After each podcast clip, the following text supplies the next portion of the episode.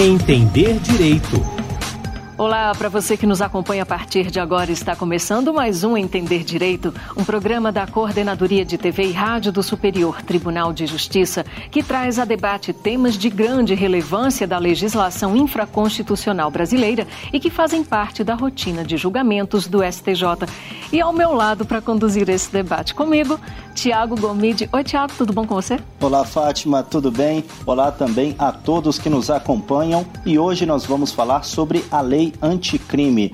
No embalo do clamor popular por mais segurança e maior repressão aos criminosos, o Congresso Nacional aprovou a Lei 13.964 de 2019, conhecida como Pacote ou Lei Anticrime.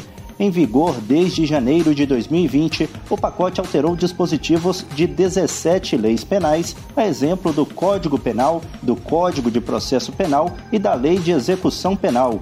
E de lá para cá, o Superior Tribunal de Justiça já vem uniformizando a interpretação dos dispositivos dessa nova lei. Pois é, Tiago, e para falarmos sobre esse assunto, já estão aqui conosco os entrevistados de hoje. Eduardo Fontes é delegado de Polícia Federal, professor e coordenador de pós-graduação em instituição de ensino. Seja muito bem-vindo ao Entender Direito, professor Eduardo. Olá, pessoal, eu agradeço aí o convite privilégio estar no programa aqui do Entender Direito. É, quero cumprimentar então a Fátima, o Tiago, a Ilana, que estará conosco nesse debate. Um debate importante para a sociedade, né? afinal de contas, uma lei que veio trazendo profundas alterações ao sistema processual criminal. Então, para mim é um prazer estar aqui com vocês. Muito obrigado pelo convite. Bem, e a nossa outra convidada é Ilana Martins Luz, advogada criminalista, doutora em Direito pela Universidade de São Paulo. Seja muito bem-vinda, Ilana. Olá, é um prazer estar aqui também. Quero reiterar o que o colega Eduardo falou. Eu acho que esse pacote anticrime realmente é um, uma legislação nova que está trazendo uma revolução aí no tratamento jurídico penal e a gente precisa falar mais sobre ele. Então agradeço muito, muito obrigada ao Entender Direito por me convidar hoje e vai ser um prazer conversar com vocês sobre isso. Bem, para começar, eu gostaria de esclarecer primeiro a expressão pacote anticrime. Essa expressão ficou popularizada na mídia para a Lei 13.964 por trazer muitas mudanças. Correto, professor Ilana? Correto, sim.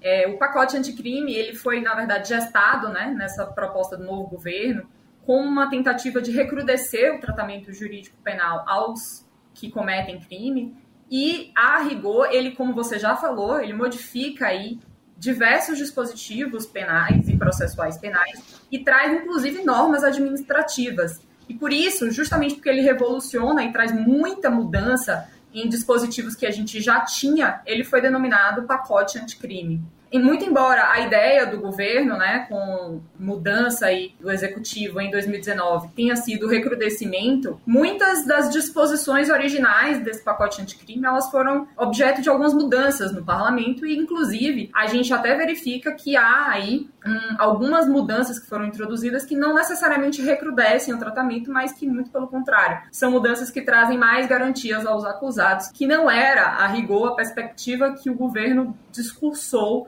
ao trazer esse pacote, né? Tanto que houve toda uma questão política envolvendo aí a aprovação do projeto. Bom, mas o fato é que algumas das mudanças estão suspensas, até o momento não entraram em vigor. Por que isso acontece, professor Eduardo? Bom, aproveitando o ensejo da, da fala da, da doutora Ilana, tem alguns, inclusive, que falam que, ao invés de pacote anticrime, se tornou um pacote pró-crime, né? A gente vê que alguns positivos, de fato, eles acabam privilegiando muito mais aí o investigado ou o criminoso do que se preocupando aí com a vítima do crime ou com a própria sociedade. E nós temos alguns dispositivos que, de fato, foram é, suspensos liminarmente aí por decisão do Supremo Tribunal Federal. Um grande exemplo a gente tem do juiz das garantias, né?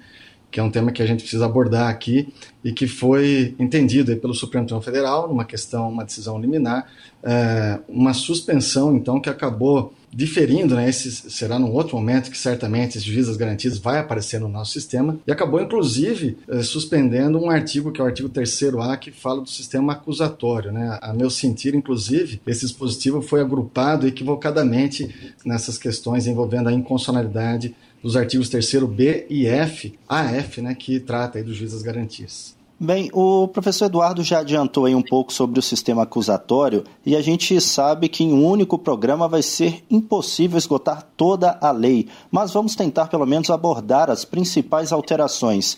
Eu gostaria de começar com o artigo 3A do CPP, que trata da adoção do sistema acusatório. O que, que significa isso, professor Eduardo Fontes? Então, Tiago, é, como a gente já, já iniciou a fala aí, né? O legislador ele acabou reforçando um sistema que o Brasil já adota. Né? O pacote anticrime ele veio reafirmar esse modelo previsto na nossa Constituição, esse modelo que tem por características fundamentais a separação entre as funções de investigar, de acusar, defender e julgar conferidos a personagens distintos. Quando a gente analisa todo o desenho constitucional, fica muito claro né, que o Constituinte ele coloca as polícias judiciárias com o papel de investigar aqueles crimes, ao Ministério Público papel de acusação, a, a, defesa ali cabendo então aos advogados e defensores públicos, e o juiz, o magistrado ali na função de julgar.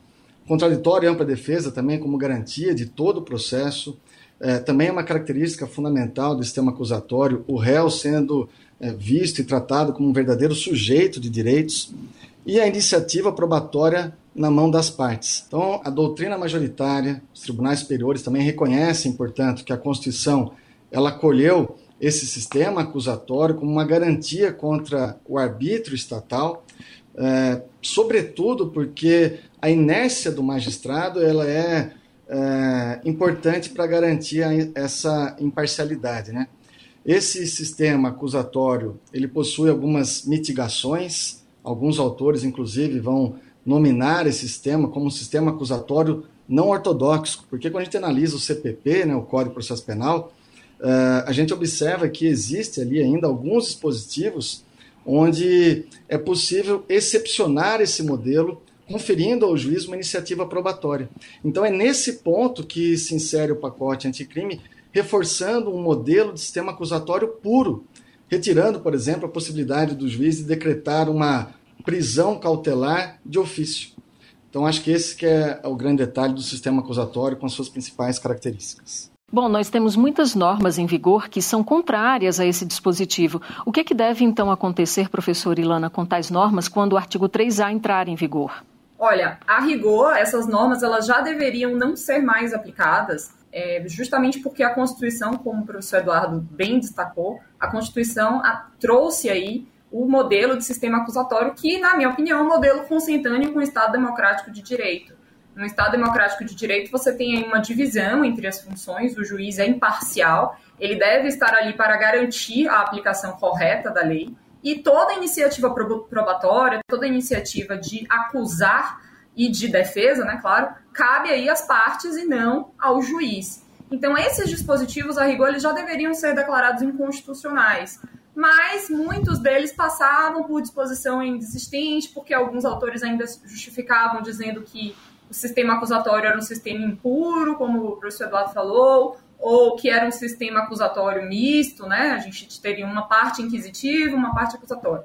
Mas, a rigor, eu acredito que desde a da promulgação da Constituição de 88, e principalmente agora, quando o artigo 3A realmente é, ficar em vigor, né, depois dessa discussão toda no Supremo, eu acredito que esses dispositivos que contrariam devem sim ser afastados e ser declarados inconstitucionais. Já deveriam, inclusive. Professor Eduardo, tem alguma coisa a acrescentar sobre essa questão? É, então eu concordo, né? Nós temos então com, com a chegada do artigo 3º-A, onde o legislador reforça esse modelo de sistema acusatório puro que foi escolhido pelo Constituinte, eu entendo que com a chegada desse dispositivo é, vai haver uma revogação tácita aí das aquelas normas que são então incompatíveis com o sistema acusatório. Então, por exemplo, a gente pode citar, por exemplo, lá na Lei de Interceptações Telefônicas, o artigo 3 que prevê expressamente que o juiz poderia decretar de ofício uma interceptação telefônica. Imagina só, eu, enquanto delegado de Polícia Federal, realizando uma investigação e de repente chega um ofício judicial determinando uma interceptação telefônica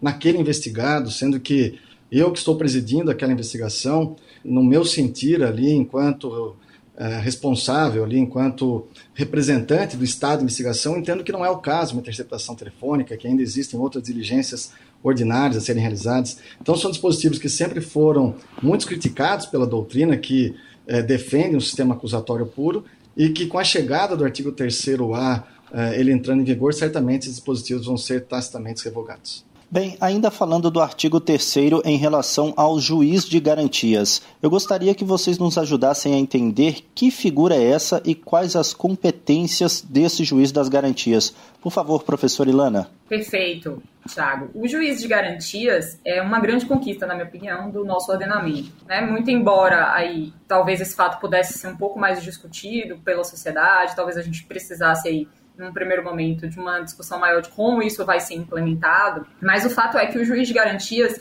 ele vem para separar as atividades do juiz que acompanha o inquérito do juiz que acompanha a ação penal. Ou seja, o juiz que toma conhecimento com todas as diligências que acontecem no inquérito, o juiz que garante a legalidade das diligências que acontecem no inquérito, né? o juiz que autoriza as diligências que acontecem no inquérito, e até mesmo o juiz que recebe a denúncia ou a queixa, uma vez que essa denúncia e a queixa são oferecidas, esse juiz ele se torna aí, de certa forma, prejudicado para continuar na instrução penal, porque da, ele já está tão é, contaminado com tudo que aconteceu, né? Ele já está conhecendo tanto aquele fato, ele já pode, inclusive, ter uma opinião formada a respeito daqueles fatos, que é difícil a gente garantir numa fase processual em que o ordenamento estabelece especificamente que as provas, em geral, têm que ser é, só são admitidas para condenação quando elas são produzidas em juízo, na garantia do contraditório da ampla defesa,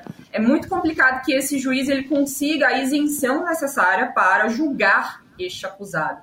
Então, basicamente, o juiz de garantias ele é um juiz que atua na fase do inquérito até o recebimento da denúncia e todas as diligências que são necessárias nessa fase de inquérito são diligências autorizadas e controladas aí pela sua legalidade por esse juiz o Código de Processo Penal, quando foi alterado agora pelo pacote anticrime, é, trouxe aí quais seriam as competências. O artigo 3b traz uma lista de competências, não vale a pena a gente ficar aqui é, falando uma por uma, porque a leitura da, do artigo é, ajuda nesse aspecto, eu acho que a gente perde tempo falando, mas basicamente é isso, um juiz que vai atuar aí garantindo a lisura das investigações, mas é um juiz que não vai participar quando é, de fato, esse acusado, quando e se, né, este acusado for denunciado. Eu só queria dizer que eu concordo plenamente com, a, com as palavras da, da doutora Ilana, também vejo como uma grande conquista, é, não só do ponto de vista aí da questão da, da imparcialidade do julgador, né, que não estaria contaminado com aqueles elementos de convicção e provas que foram amealhados ao longo de uma investigação, seja na fase do inquérito policial, seja até mesmo no procedimento investigatório criminal presidido pelo membro do Ministério Público, mas também porque nós é, que presidimos as investigações, nós acabamos ainda tendo um contato muito mais próximo. Né? Eu acho que o juiz das garantias vai permitir isso, um contato mais próximo do estado de investigação, né? seja aí o membro do Ministério Público, seja o delegado de polícia, civil ou federal, que naquelas diligências ou naquelas medidas que reclamem uma autorização judicial, como um mandado de busca e apreensão, eventualmente um mandado de prisão, é, eu acho que essa proximidade vai ser muito também útil para quem está ali à frente da investigação. Então tem esses dois lados, né? A gente analisar também da questão da não contaminação das provas pelo juiz da causa e também dessa proximidade daqueles que estão à frente da investigação. Professor Eduardo, e em que momento a competência deixa de ser do juiz das garantias e passa a ser do juiz da causa? Bom, com o recebimento da denúncia da queixa, então o juiz da, das garantias ele cessam as suas competências e aí surge a figura do juiz da causa, né, o juiz que vai cuidar da instrução criminal. E aí ele vai ter, basicamente, são uh, duas questões que são super importantes que ele passa a analisar. Ele tem que resolver as questões pendentes, e lembrando que as decisões do juiz das garantias, de nenhuma forma, elas vão acabar vinculando esse juiz da causa, e também cabe ao juiz da causa reexaminar a necessidade de eventuais medidas cautelares que estejam em curso. Então, uma medida, por exemplo, uma prisão preventiva. E ele tem um prazo de 10 dias para isso. Então, a competência do juiz da causa ela tem início com o recebimento da denúncia da queixa e ele tem total liberdade para reexaminar essas provas e elementos de informação que foram colhidos na fase de investigação. É, aparentemente, portanto, o objetivo é que seja feita uma reanálise de toda a conjuntura fática para que ele avalie a necessidade da manutenção ou não né, de uma medida cautelar, de uma prisão provisória, por exemplo. Então, acho que esse é um, um grande diferencial, um, um, papel importantíssimo do juiz da causa aí, que ele assume a partir do recebimento da denúncia ou da queixa. Professor Ilana, o tratamento do preso é um assunto também abordado na norma, né? O que, que a lei anticrime trouxe de mudança em relação a isso? A lei anticrime ela trouxe um recrudescimento no tratamento do preso, na minha opinião, tá? É, primeira coisa que a gente pode é, trazer aqui para comentar é que o prazo máximo da pena de prisão, que até então era um prazo máximo de 30 anos, passou a ser um prazo máximo de 40 anos. A Constituição Federal prevê que o Brasil não vai adotar as sanções perpétuas, né? Ao contrário de outros países que a gente até vê em filme, enfim, ou quem tem contato mesmo com o direito é, estrangeiro sabe que muitos países admitem a prisão perpétua mas no Brasil não se admite essa prisão perpétua por vedação constitucional. E desde a promulgação do Código Penal, lá em 1940, sim foi estabelecido um limite de 30 anos para o limite máximo de 30 anos de pena. Então, por mais que a gente veja na televisão, ai, condenado Y teve uma pena de 120 anos, ele vai ter a pena dele de 120 anos, que se entende hoje que é a pena base para calcular qualquer benefício, progressão de regime, etc. Mas ele só vai ficar preso por 30 anos. Isso até os crimes cometidos antes né, da vigência do pacote anticrime. Agora, todos os crimes que foram cometidos depois é, são crimes que estão sujeitos a uma limitação máxima de 40 anos e não mais de 30 anos. Tá? É importante também frisar que, muito embora a lei tenha mudado agora, ela só vale para os crimes que aconteceram depois. Isso significa que os crimes que aconteceram antes, mas que ainda estão em processo, em recurso e tudo mais, essa lei não vai se aplicar. Essa limitação nova de 40 anos, ela é prejudicial ao acusado, então ela não vai se aplicar. A gente vai continuar com a limitação de 30 anos. Uma das justificativas para isso foi que a expectativa de vida da população no Brasil cresceu, né? A gente não tem mais uma expectativa de vida que tínhamos em 1940 e daí houve a necessidade de aumentar de 30 para 40 anos. Segundo o projeto, a expectativa hoje do brasileiro é de 76 anos, mais ou menos. Então, seria aí, é, no entender do legislador, uma pena de até 40, considerando que ele seja preso com 20, por exemplo, é, ainda teria um tempo para ele não ficar preso perpetuamente. Particularmente, eu não concordo muito com essa alteração. Eu acho que, em alguns casos, ela vai conduzir, sim, a uma prisão perpétua.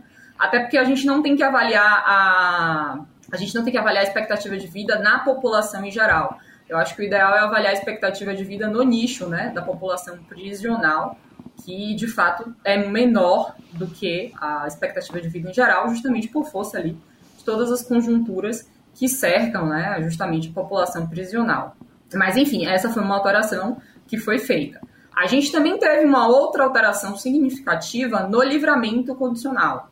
O que é o livramento condicional? O livramento condicional é aquela possibilidade do condenado, após aí um determinado período de cumprimento de pena, é a possibilidade dele ir para a liberdade antecipada, né, sujeito a algumas condições. E aí esse livramento condicional antes do pacote anticrime, ele tinha como requisito, tinha outros requisitos, mas basicamente o que, que mudou? Ele tinha como requisito subjetivo um comportamento satisfatório. E aí a própria doutrina entendia que um comportamento satisfatório não significa um comportamento exemplar, e sim um comportamento ok, sem muitas intercorrências, sim. Ele não precisa ser aí um exemplo na cadeia para alcançar esse livramento, o direito ao livramento. E hoje o pacote anticrime foi muito específico, né? Em trazer que é necessário um bom comportamento, ou seja, preciso ter uma valoração positiva aí do comportamento do preso, né? Para que ele consiga o livramento. E além disso, né, não pode, estabeleceu-se como vedação a prática de falta grave nos últimos 12 meses antes da concessão.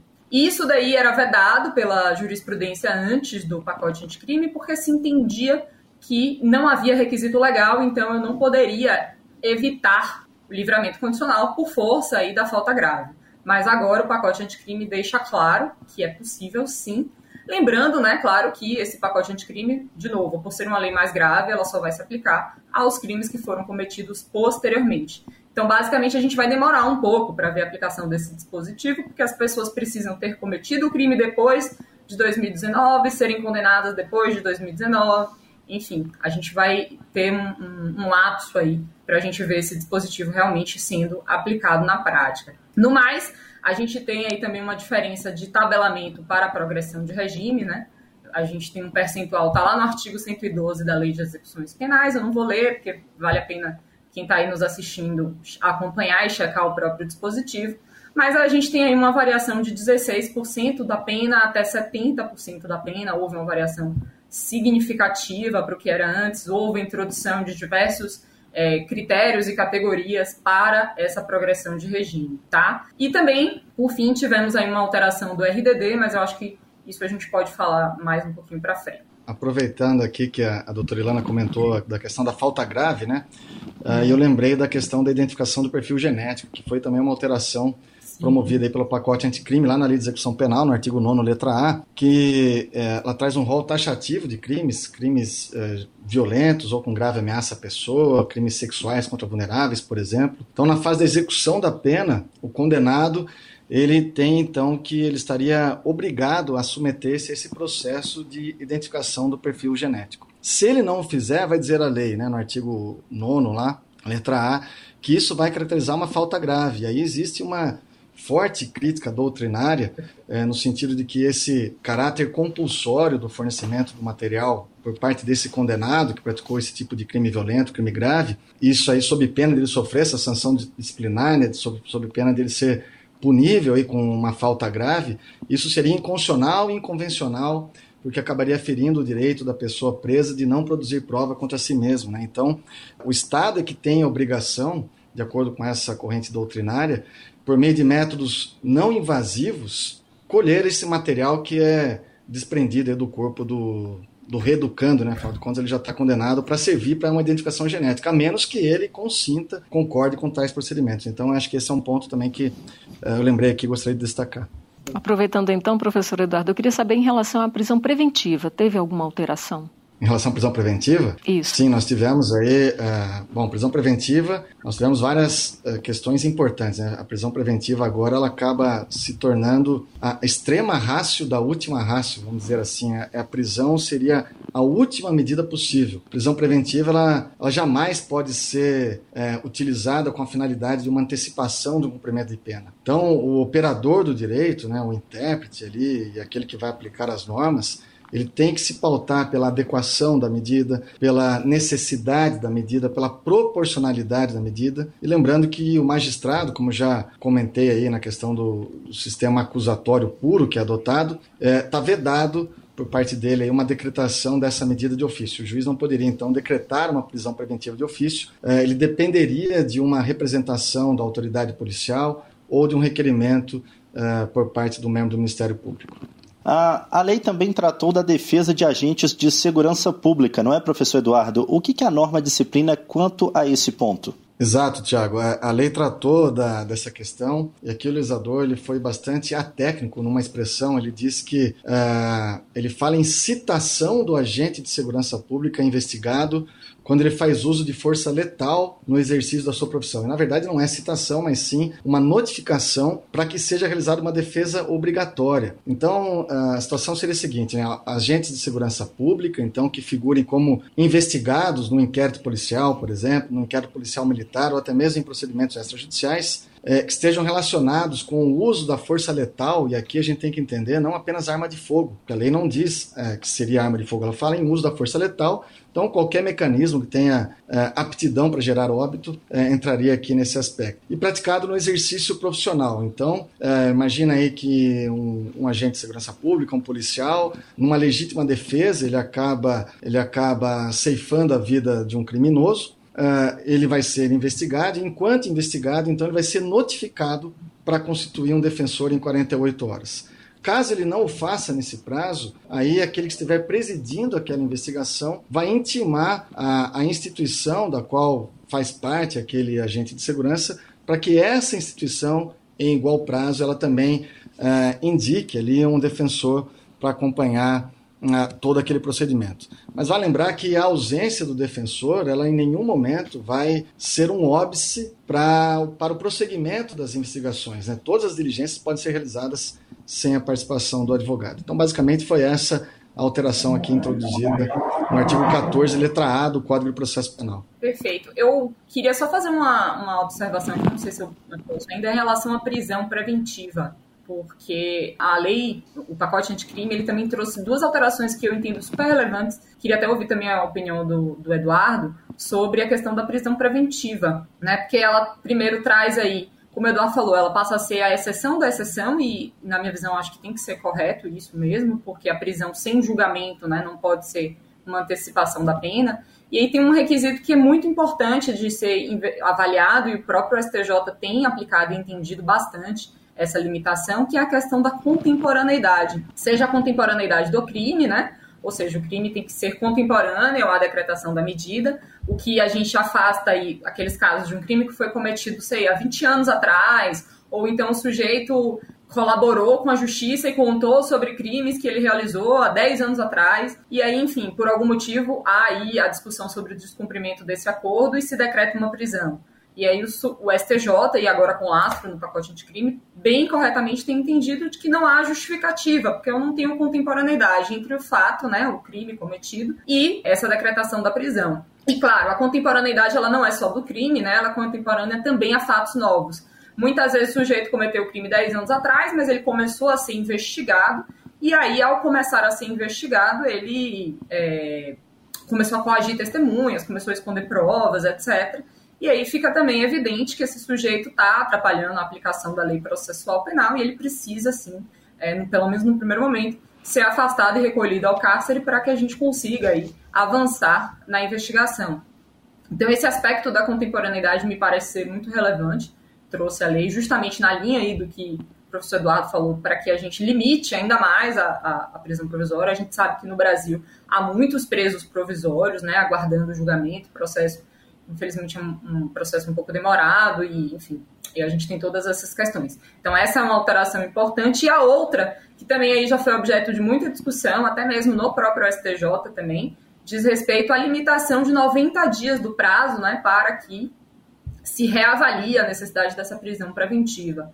Num primeiro momento, o Supremo, na decisão é, de um ministro, entendeu que a não reavaliação em 90 dias implicava a ilegalidade da medida, essa decisão foi suspensa pelo plenário, primeiro suspensa pelo presidente, depois suspensa pelo plenário, que entendeu que não, que não era automática essa revogação, não era automática a ilicitude, podendo sim, é, claro, que se manifeste, gerando aí um ônus para que o juiz se manifeste sobre isso. E recentemente também o STJ tem entendido que na fase recursal não cabe ao tribunal ficar avaliando cada vez por 90 dias essa nova medida, devendo essa reavaliação ser feita aí pelo juiz que decretou a medida. Então é algo também que, que é, é relevante da gente pontuar aí na alteração da prisão preventiva, na linha do que o professor Eduardo falou, de que realmente a lei quis, com, com acerto, na minha opinião, trazer uma limitação à prisão provisória mesmo, para que ela não figure como antecipação da pena. Esse tema aqui, realmente, prisão preventiva, é um tema frequente aí na, na jurisprudência do STJ. É, nós vemos aí diversas decisões do STJ sobre esse assunto. Então, essa questão que a doutora Ilana falou, a questão da contemporaneidade, isso aí é fundamental. Né? Tem que existir, então, um fato contemporâneo a justificar a prisão. Nós não podemos, hoje, enquanto, por exemplo, delegado federal, eu representar por uma prisão preventiva de um fato ocorrido há 5 ou 10 anos. E isso, infelizmente, a gente viu em nosso ordenamento jurídico isso acontecendo em alguns, em alguns momentos. Né? Então, andou bem o legislador nesse aspecto. A revisão nonagesimal da preventiva, que foi tratada pela doutora Ilana também, prevista lá no artigo 316, parágrafo único, chamado por alguns autores né, de teoria do não esquecimento. Isso aí também achei, achei um tema que é importante, então cabe ao magistrado que decretou a prisão. A cada 90 dias ele deve revisitar os fundamentos que autorizaram a decretação daquela preventiva, reforçando esse caráter transitório da prisão, as justificativas contemporâneas também, e acho que o ponto fulcral que a doutora Ilana falou é, diz respeito a essa questão, né? Se após essa análise dos 90 dias, se não, não houver essa análise, melhor dizendo, superado esse prazo de 90 dias sem qualquer manifestação da autoridade judicial, haveria uma revogação automática da preventiva e o Supremo Tribunal Federal, naquele caso que foi paradigma do traficante André do Rep, é, entendeu que não, E as turmas criminais do STJ também entenderam, acho que isso aqui é importante ressaltar, que a, aquela obrigação imposta de revisitar essa cautelar atinge apenas aquele, aquele magistrado que decretou a prisão, então não vai alcançar, alcançar o tribunal, por exemplo. Outro ponto interessante que também é, foi debatido pelo STJ e no início a gente teve uma divergência entre as quinta e sexta turmas, foi sobre a possibilidade de o juiz converter a prisão em flagrante em prisão preventiva, é, se ele poderia fazer isso sem qualquer representação da autoridade policial ou requisição do Ministério Público. Né? Então havia uma divergência nos tribunais, é, nas turmas aí da, do STJ, mas em fevereiro desse ano a terceira corte, então ela colocou uma pá de cal no assunto, dizendo que não é mais possível essa conversão de ofício da prisão em flagrante em prisão preventiva. É, foi feita uma análise uma interpretação sistemática né, do artigo 3A, que nós já comentamos aí do sistema acusatório, com o artigo 282 e 311 do Código de Processo Penal.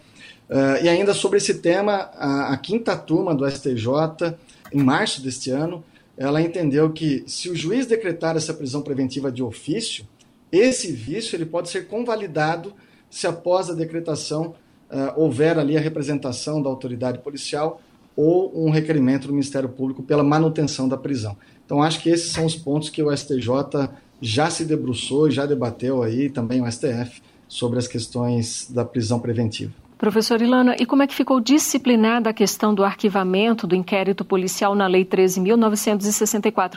Esse dispositivo ainda está suspenso também, né? Mas pode explicar então para a gente o que, que mudou? Perfeito. Eu, esse tema, inclusive, é um tema que me é muito caro. Eu advogo um pouco para vítimas, já advoguei mais, mas hoje advogo menos, e é um tema que também academicamente me é muito caro, que é a participação da vítima no processo penal. Porque, de fato, a gente tem um processo penal que ele é todo construído para a participação de terceiros, né? Do Ministério Público, do juiz, claro, do acusado, obviamente. Mas é um processo que tira de cena um pouco a vítima que é a pessoa mais lesada com a prática do delito, é a pessoa que está ali com o prejuízo concreto né, do, do, do, que aconteceu aí com o crime. E todo o nosso sistema ele é construído justamente para afastar essa vítima do, do processo penal. Ainda bem que atualmente várias iniciativas legislativas no Brasil e no mundo têm cada vez mais trazido a vítima para dentro do processo penal, inclusive até trazido é, outros, outras formas de resolução do crime que vão além da mera aplicação de uma pena. E aí, nesse aspecto, o artigo 28, para mim, é um artigo muito paradigmático. Por quê? O que, que ele traz de novidade? Ele tem duas novidades muito importantes. A primeira novidade é aí é, referente ao arquivamento do inquérito policial. Como que funciona hoje? Né? Eu digo hoje porque esse artigo também foi suspenso. Daqui a pouco eu falo um pouquinho disso. Mas como é que funciona hoje? O Ministério Público pede o arquivamento se ele entender que não tem elementos suficientes aí para o oferecimento de uma denúncia. E esse arquivamento tem que ser aí autorizado pelo juiz, que pode concordar com o arquivamento ou pode discordar do arquivamento. Se o juiz concordar, ok, o processo vai ser arquivado. E se o juiz discordar, aí hoje ainda existe a possibilidade de enviar essa, esse, esse arquivamento, né, esse, esse procedimento, para, se for no, no âmbito estadual, para o Procurador-Geral de Justiça, no âmbito federal, para as câmaras de coordenação e revisão, do Ministério Público Federal, para que aí é, essa segunda instância, vamos dizer assim, se manifeste sobre esse pedido de arquivamento, acolhendo ou não pedido de arquivamento. É, o artigo 28 foi alterado pelo pacote anticrime para suprimir a figura do magistrado desse sistema aí de arquivamento. Então, uma vez que o membro do Ministério Público decide pelo arquivamento, ele não mais encaminha isso para o juiz, e isso aí é encaminhado internamente entre os órgãos do Ministério Público. Esse dispositivo, o caput, está suspenso, é, justamente nessa decisão que o Eduardo comentou com a gente aqui no começo do programa. É, ele foi suspenso porque houve uma iniciativa aí do Ministério Público que entendeu que isso estava extrapolando a competência legislativa do parlamento, né, que essa era uma questão de organização judiciária e que necessitava aí que fosse de iniciativa do Ministério Público além, claro, de necessitar que o Ministério Público se prepare para é, essa novidade, né? Porque vai, claro, aumentar o trabalho do interno do Ministério Público, que vai ter que deliberar aí sobre essa questão do arquivamento. Então, hoje, isso está suspenso, por enquanto. Mas, mas, e aí vem um ponto importante que eu falava no começo sobre as vítimas. A gente tem aí o parágrafo primeiro desse artigo 28, que eu já antecipo aqui minha posição para dizer que não está suspenso, na minha opinião, que estabelece que a vítima ou representante legal pode não concordar com o arquivamento do inquérito e pode, aí, no prazo de 30 dias, né, após ser comunicada disso, ela pode submeter a matéria à revisão da instância competente do Ministério Público. Ou seja, ela traz aí uma possibilidade da vítima, que é tão esquecida, que é tão afastada de toda discussão referente ao crime, traz aí uma possibilidade da vítima tentar convencer o órgão de acusação de que há elementos cabíveis e há elementos idôneos aí, sim, para o oferecimento da denúncia.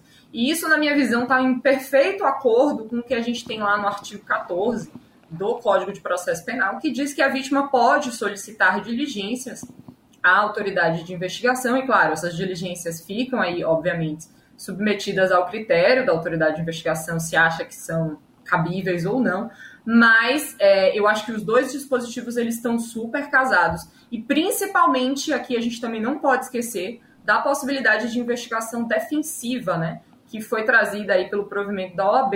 E, claro, a investigação defensiva aqui serve tanto ao acusado, ao investigado, mas que, sobretudo, serve à vítima também. Então, uma vítima, uma vez que faça essa investigação defensiva, né, essa investigação por ela realizada, claro, com todos os meios lícitos, ela também pode trazer alguns elementos de convicção para convencer o Ministério Público de que isso não deve ser arquivado, que há, há, ou há novas diligências a serem feitas, ou até mesmo já há aí todo um lastro probatório suficiente para o oferecimento da denúncia. Então, na minha visão, só para concluir, tanto o caput quanto o parágrafo primeiro foram vem muito boa hora. Eu acho que o caput vem a reforçar essa ideia do sistema acusatório, o parágrafo primeiro vem a reforçar a necessidade que a gente tem de introduzir a vítima no sistema aí de investigação e no sistema processual penal. Professor Eduardo, você que é também né, delegado de polícia, alguma coisa a acrescentar em relação a essa questão aí do arquivamento do inquérito policial? Não, eu gostei muito da fala da, da doutora Ilana, também acho que é, está havendo aí uma revalorização do papel da vítima, que é super importante nisso, né? A, importância da vítima tendo um enfoque mais humano por parte do Estado. É, e a gente percebe que o nosso ordenamento jurídico já começou a trabalhar isso desde 95, quando a gente analisa lá a Lei 9.099, quando o legislador acabou estimulando a justiça consensual, trazendo ali, por exemplo, a, a questão da transação penal, composição dos danos civis. É, em 99, por exemplo, a gente tem a Lei 9.807, que traz mecanismos de proteção às vítimas, também às testemunhas. A própria alteração legislativa em 2008, a 11.719, que altera o CPP para obrigar o juiz já a fixar um valor mínimo de reparação de danos decorrentes da infração. Então, acho que essa, esse olhar do, do legislador para a vítima ele é de suma importância. Aqui na, na, alteração do CPP, o legislador ele colocou no artigo 28, parágrafo 1 aí que a, que a Ilana fez menção, que se a vítima ou representante legal não concordar com o arquivamento do inquérito, então poderá, no prazo de 30 dias, eh, submeter a matéria à revisão da instância competente do órgão ministerial. Né? Eh, no projeto do novo CPP, também aqui se insere a figura do delegado de polícia. Vamos ver se vai ser aprovado aí o projeto do novo CPP que ao que tudo indica uh, será votado em dezembro, mas uh, no projeto novo CPP também o delegado ele também ao receber a tomar ciência de que aquele os fatos investigados foram arquivados, ele também pode então uh, recorrer dessa decisão. Então acho que é um ponto que eu gostaria de acrescentar aí. Perfeito, Eduardo. Eu acho que isso às vezes é, é, um tanto quanto importante, porque eu já vi casos do delegado não apresentar o relatório final e enviar o, pedido, o inquérito para pedido de prazo, e aí, enfim, o Ministério Público decidir em cima disso, e, seja pelo oferecimento de denúncia, até mesmo seja pelo arquivamento. E eu acredito, sempre defendi isso, que o delegado é uma autoridade super relevante aí na investigação dos fatos, até porque ele está em mais contato né, diretamente com tudo que foi produzido ali no bojo da investigação. Então, perfeita aí a sua, a sua colocação, também estou de acordo. Professor Eduardo, e uma outra questão que eu gostaria que você nos ajudasse a entender direito também é o acordo de não persecução penal. Não é exatamente uma novidade, né? Ah, perfeito, Tiago. É, de fato, não, não é uma novidade. É, na verdade, o ANPP, né, o Acordo de Não Persecução Penal, que na verdade eu, eu acho que o nome deveria ser Acordo de Não Deflagração da Ação Penal, porque já existe uma persecução penal, ainda que extrajudicial, mas já existe, mas enfim, o nome é ANPP, Acordo Não Persecução Penal, ele já era regulamentado pelo Conselho Nacional do Ministério Público. O CNMP tinha uma resolução, a 181-2017, que trouxe a figura do ANPP. E aí houve uma enorme polêmica na época, é, muitos é, dizendo que havia uma inconstitucionalidade formal dessa resolução, eu defendia isso, por exemplo, porque teria que ser tratado por lei. E aí vem então o pacote anticrime e ele também coloca uma pá de cal nesse assunto, regularizando essa situação, dando vazão a esse acordo, um acordo então que tem natureza de um, é um negócio jurídico processual, formalizado por escrito, tendo como partes o Ministério Público, o investigado e seu defensor. Então, um acordo não persecução penal agora previsto em lei aí pelo pacote anticrime, sendo muito utilizado aí na prática. Professora Ilana, e qual a sua opinião sobre esse ponto? Eu sou totalmente a favor do acordo de não persecução penal, não só do acordo de não persecução penal, mas de todas as iniciativas consensuais estabelecidas no processo. É, eu sei que muitos colegas são contra, alegam que há uma privatização da justiça. Eu enxergo de outra forma, tá? Eu acho que isso traz ao acusado uma outra alternativa para que ele exerça melhor o seu direito de defesa, auxiliado né, por uma defesa técnica que vai saber exatamente o que lhe aconselhar, e eu sou totalmente favorável. É, eu só acho que alguns pontos precisam ser mais discutidos e principalmente precisa haver uma publicização maior. Eu sei que as câmaras de coordenação e revisão do Ministério Público Federal já têm tomado essa iniciativa, que eu tenho achado muito importante, mas eu acho que algumas coisas precisam ser mais discutidas, como, por exemplo, muitas vezes a gente tem aí um caso de um acusado que ele já foi condenado por um crime e aí simplesmente por força disso vem o, o Ministério Público fala, olha, não vou fazer acordo com essa pessoa porque ela já é condenada por esse crime. Mas muitas vezes a condenação dela é posterior ao crime que está sendo ali objeto do acordo de não persecução, que na minha visão é, não pode limitar, porque o, o, o artigo é, o Código de Processo Penal alterado pelo, pelo pacote anticrime, ele expressamente trata aí da hipótese do sujeito que é reincidente ao tempo dos fatos, né? Então, é, se ele não era reincidente naquele momento em que ele cometeu o crime, não há por que existir uma vedação por esse motivo, né? Claro que podem existir vedações por outros motivos, mas não por isso. Então, eu acho que esse ponto precisa ser mais discutido e talvez haver até um, um, uma espécie de controle,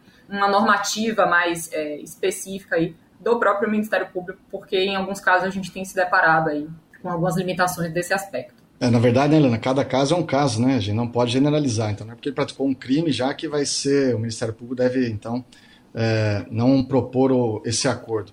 Uma coisa que eu gostaria de acrescentar também à minha fala é que é, nós da Polícia Judiciária, nós defendemos também que o delegado de polícia deveria poder celebrar esse acordo de não persecução penal, assim como nós, isso já foi reconhecido aí pelo Supremo Tribunal Federal, nós temos a, a capacidade, a legitimidade para celebrar uh, acordos de colaboração premiada, também é um negócio jurídico processual, de acordo com o artigo 3º-A lá da Lei de Organizações Criminosas, por que nós não poderíamos também ali realizar um acordo de não persecução penal, já que o criminoso está ali confessando os fatos, é, em se tratando de crime sem violência, sem grave ameaça à pessoa, pena mínima inferior a quatro anos, já poderia ali mesmo a gente realizar esse acordo não persecução penal, trazendo mais celeridade ainda ao todo o sistema processual criminal. Então é algo que a gente defende também.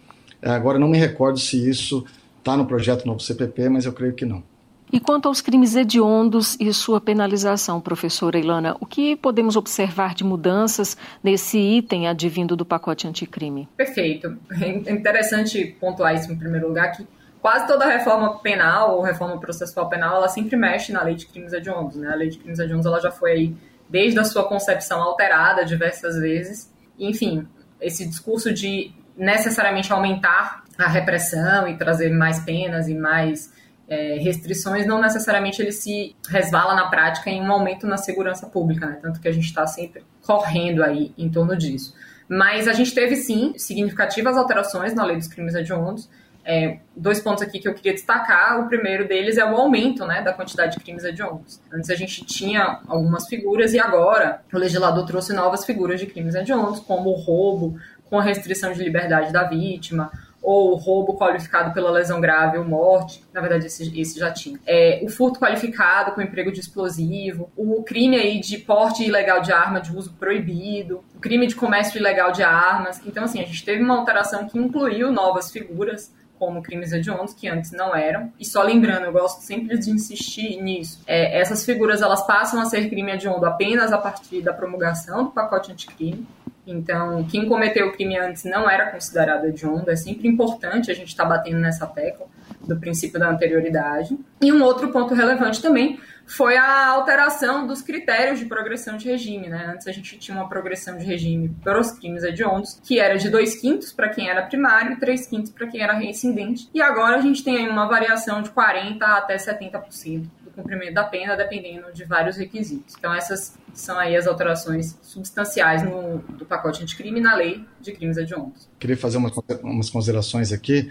Uh, como a doutora Ilana falou, né, a lei dos crimes hediondos é uma lei bastante antiga, né, de 1990, a lei 8.072 de 90, mas ela vem sofrendo muitas alterações legislativas. Então, novamente, agora o pacote anticrime, que para mim aí representa muito bem um direito penal simbólico, ele acaba também, novamente, ele fazendo alteração no rol dos crimes hediondos. E o legislador ali cometeu alguns erros crassos que, infelizmente, só podem ser sanados via legislativa, não podemos fazer interpretação é, em prejuízo do réu, mas a exemplo aí do furto qualificado pelo emprego de explosivo, que a doutora Ilana falou, né? O furto qualificado pelo emprego de explosivo, ele recebe agora o rótulo de crime hediondo, mas o legislador não considerou hediondo o roubo que foi praticado nas mesmas circunstâncias. Então, um roubo que com emprego de explosivo, embora seja uma majorante, uma causa de pena, então até mais grave que o furto, ele não recebeu essa essa etiqueta de crime hediondo. Né? Outro exemplo, é, havia uma, uma grande crítica doutrinária é, em relação à extorsão é, qualificada pela morte quando existia uma restrição da liberdade da vítima, o famoso sequestro relâmpago com resultado morte que isso aí não era considerado hediondo. Agora o legislador coloca sim o rótulo de hediondo no 158, parágrafo 3 mas retira o rótulo de hediondo no 158, parágrafo 2 que é a extorsão qualificada pela morte, que era crime hediondo. Então ele considera agora a extorsão, o sequestro relâmpago com resultado morte como crime hediondo, mas a extorsão qualificada pela morte, ele tirou esse rótulo. Isso acaba beneficiando também todos aqueles que praticaram o crime, já que é uma, uma nova lei aqui benéfica. Então,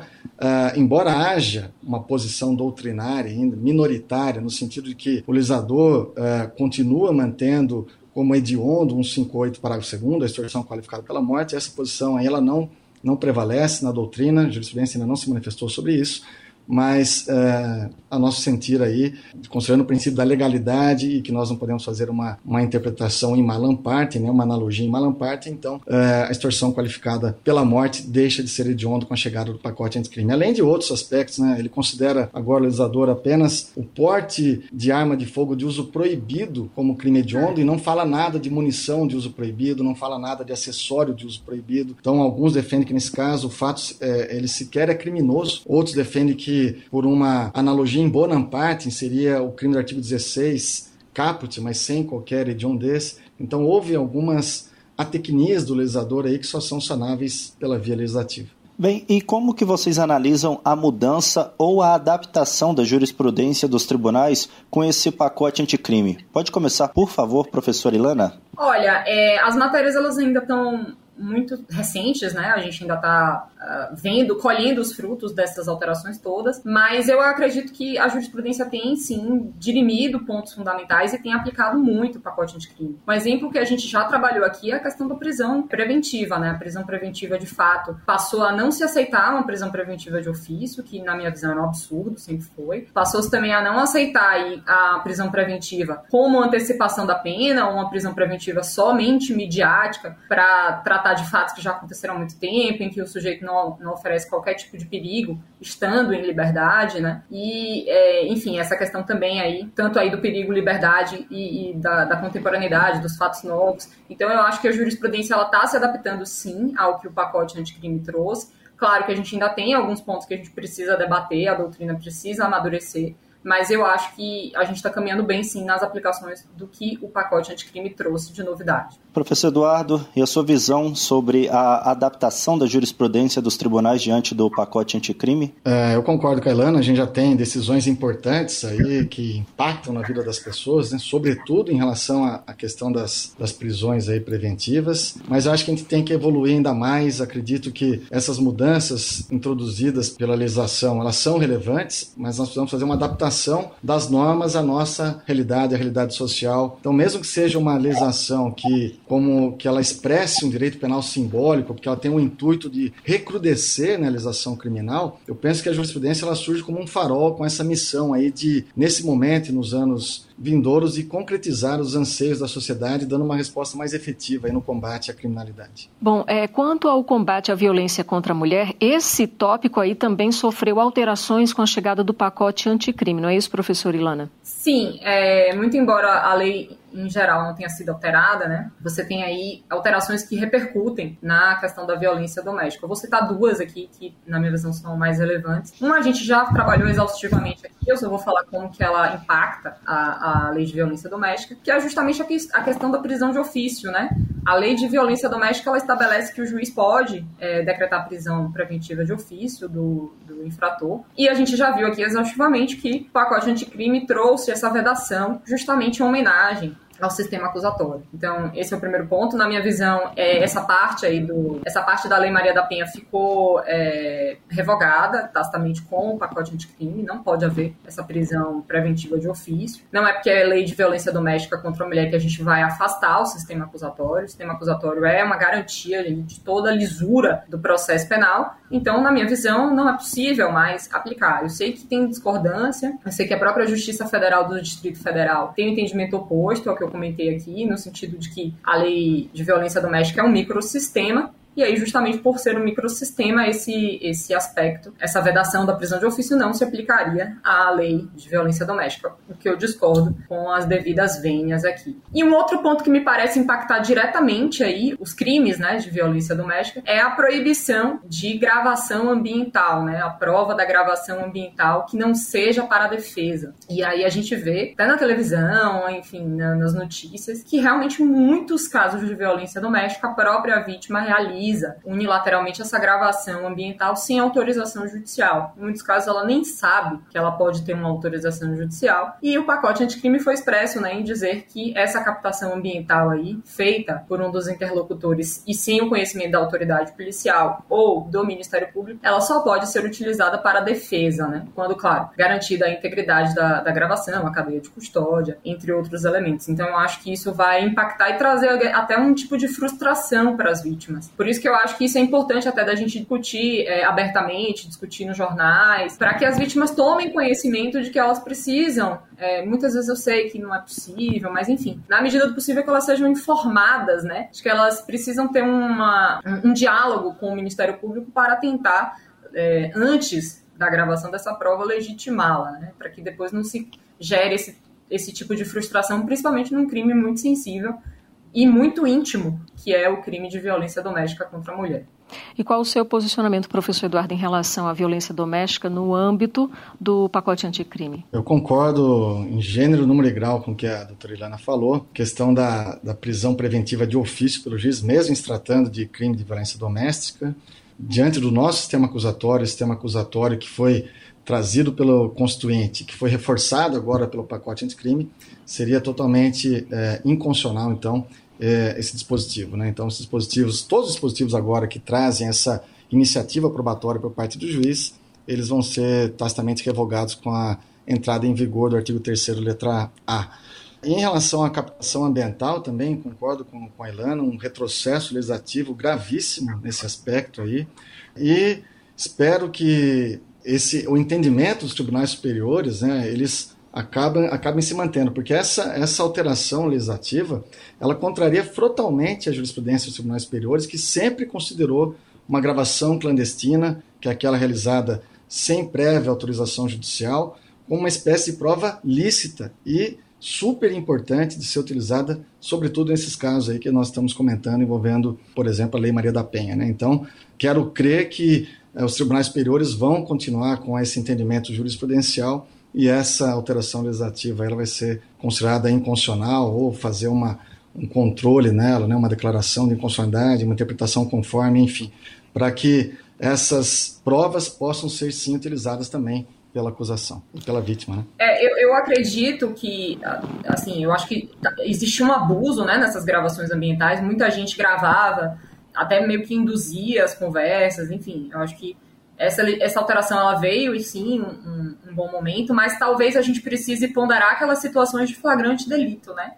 Em que você não tem muito como pedir uma autorização antes porque o crime está acontecendo ali naquele momento. Não dá para ligar para o juiz enquanto está sendo agredida, falar, olha, preciso de uma autorização agora para gravar aqui meu marido me agredindo.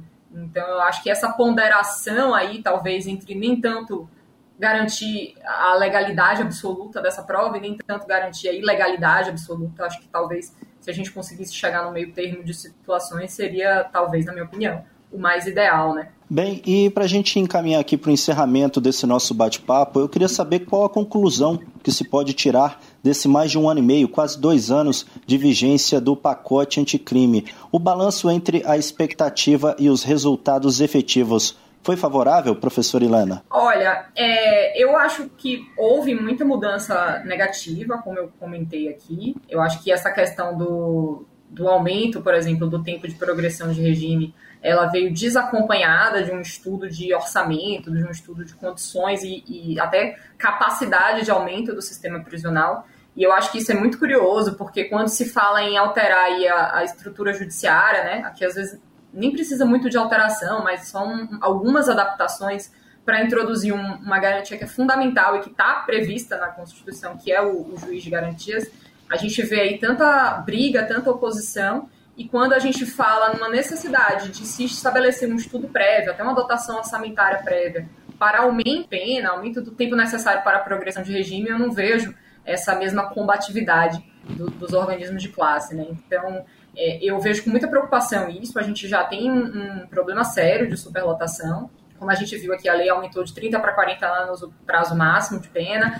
Ela trouxe mais é, exigências aí em termos de progressão de regime, livramento condicional, e eu não vi nenhum estudo impacto é, em relação ao sistema prisional. E, infelizmente, a gente sabe que o sistema prisional brasileiro é um, uma máquina de colocar pessoas e, enfim, e não se atentar muito à qualidade desse cumprimento da pena, até para que essas pessoas retornem para a sociedade de alguma forma sem prejudicar e sem, sem afetar os bens jurídicos da sociedade, né, das vítimas, das demais vítimas, dos cidadãos, do Estado, etc.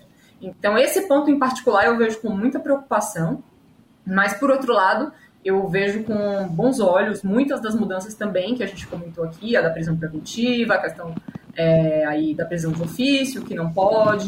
É, eu vejo com muito bons olhos também a questão do juiz de garantias. Eu sei que o tema está aí em audiência pública no Supremo.